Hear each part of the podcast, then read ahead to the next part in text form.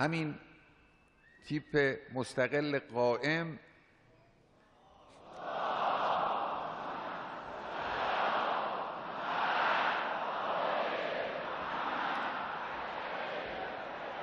از سال شصت و پنج که تشکیل شده است تا آخر جنگ، یعنی در طول دو سال و نیم تقریباً، در بیست و پنج عملیات آفندی و پدآفندی شرکت کرده. این شوخیه؟ بیست و پنج عملیات. حالا این رزمندگان و استان تیپ قائم رو سال شصت و پنج تشکیل دادن.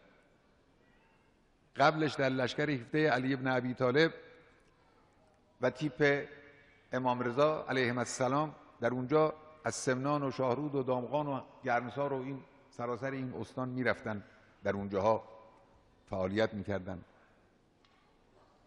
اونا هیچ، اونا به جای خود محفوظ.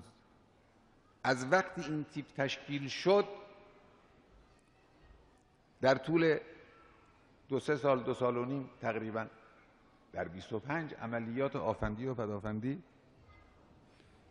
می‌بینید ارزش یک مجموعه مردمی رو نشان میده، قدرت اراده ها رو نشان میده، صبر خانواده ها رو نشان میده. همین تیپ قائم در مرصاد مهمترین نقش رو ایفا کرد. شنیدم که نقش تیپ قائم در مرصاد آنچنان بود که اگر نبود دشمن ممکن بود تا کرمانشاه پیش بیاد. اونی که ایستاد تیپ قائم. اینا تو تاریخ میمانه.